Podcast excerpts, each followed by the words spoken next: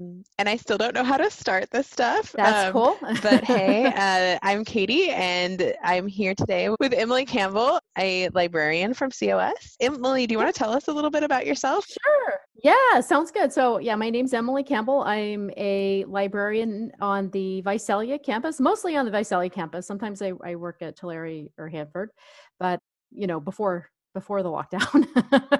and yeah, so I've been a librarian here at COS for about five years now. And like a big part of my job is helping students with research questions, teaching students about research, how to find things, how to use the library, you know, how to do citation. And then librarians also help a lot with like technical questions and stuff like that too. Awesome. So. Good. You just answered my like Did what I? does okay. a librarian do question. oh right. Um, is there anything else that librarians do that you don't think people normally know? Like are there any myths about librarians that you would like to set straight at this moment? Yeah, you know, I mean, I, I think one of the things that I've seen is that people tend to associate libraries and librarians with with books and i mean there's a big reason for that because a, a, big part of our job is purchasing books for the library and helping people find books but there's a, a, larger portion of our job which is helping students find you know other types of information sources too. So libraries aren't just books even though books are like kind of a big portion of that but there are you know we have these databases like these online platforms where you can find articles uh, videos we help students find websites so it's it's not just about like the, the print books that we kind of like traditionally think of of when we think of libraries. And I think that might be especially important right now where the like the physical building might be closed, right? Is that like For the sure. library still exists if you can't go in that building. For sure. And and that's that's been the case for a long time, but it has been it's become a lot more important now is like we have a lot of electronic collections that you've always been able to access from home. You know, they're they're becoming even more important right now because we you know, we don't have access to the physical library. We are still sending print copies of books to students like if they need a book, we can usually find a way to get it to them, a print copy of a book. But it is a really good time to explore our electronic collections because there is so much of it. And a lot of it is, you know, is helpful to, to what students are doing in their classes. Like we purchase electronic content, electronic resources that specifically meet the needs of classes that students are taking.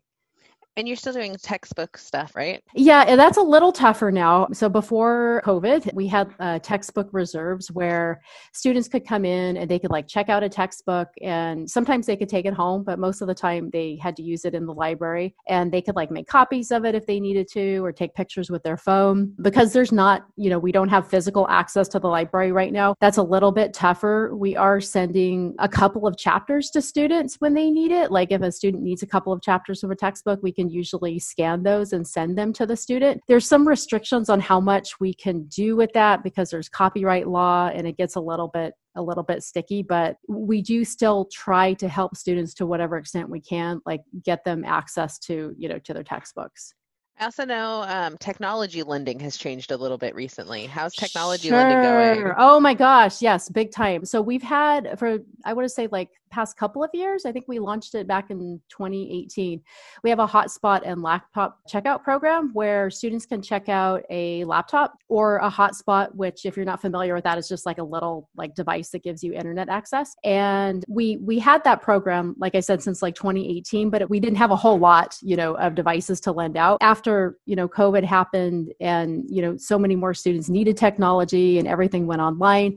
So uh, the library purchased a lot of additional devices. So we're it's a much bigger program than it used to be so there's like a form that students can fill out if they need technology if they need a laptop or if they need a hotspot and we kind of call them to set up you know an appointment so they can come in and get and get that that technology. And they're they're able to check it out right now for the whole semester. So students who have one for the summer they've been able to keep it for the whole summer. That's so amazing. That's yeah. so yeah it, it, it, used to be a 48 hour checkout which wasn't a lot of time yeah. but we had a big wait list. And now just with the way things are you know we have more uh, devices that we can check out and oh. it just works out better that way Awesome. Anything else? Any of the other library things people need to know? Wow. Well, you know, we actually check out sewing machines now. What? That's a new, I know, right? Yeah, that's, that's a newer thing. And um, I haven't been as involved in the process of planning that as, as some of the other library staff have. So I, I don't want to misspeak. But yeah, we, we check out sewing machines for students who need sewing machines and for their courses. So uh, I think that's pretty, yeah, pretty cool. Thing. That's so cool. I know. I know. I might have to. I mean, I have a sewing machine, but now I also want to check one out of the library. Oh, that's I do. no, I, I should not keep it from a student, no. especially since I have one. I, I need probably to check out a book that tells me how to use my sewing machine, but that's about it. Which I'm sure you guys have. I, which I'm sure we do. Yeah.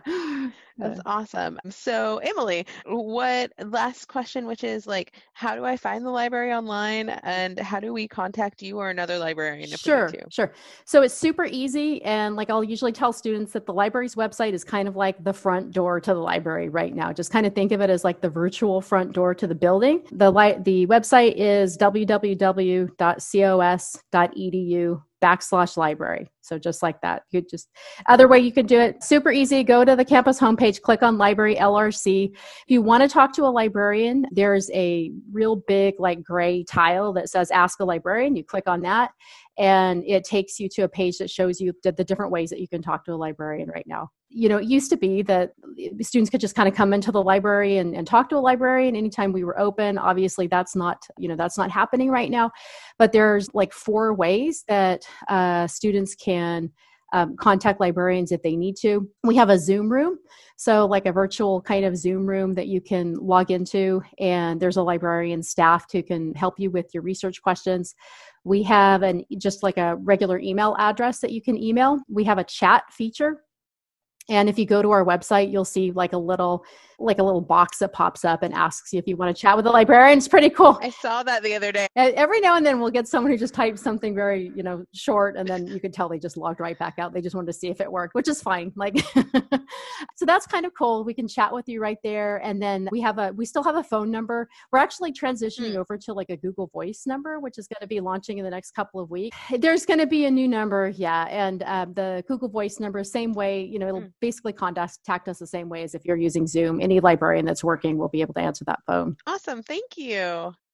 Cool. And I think Yeah, that's the end of that cool. one. Awesome. All right.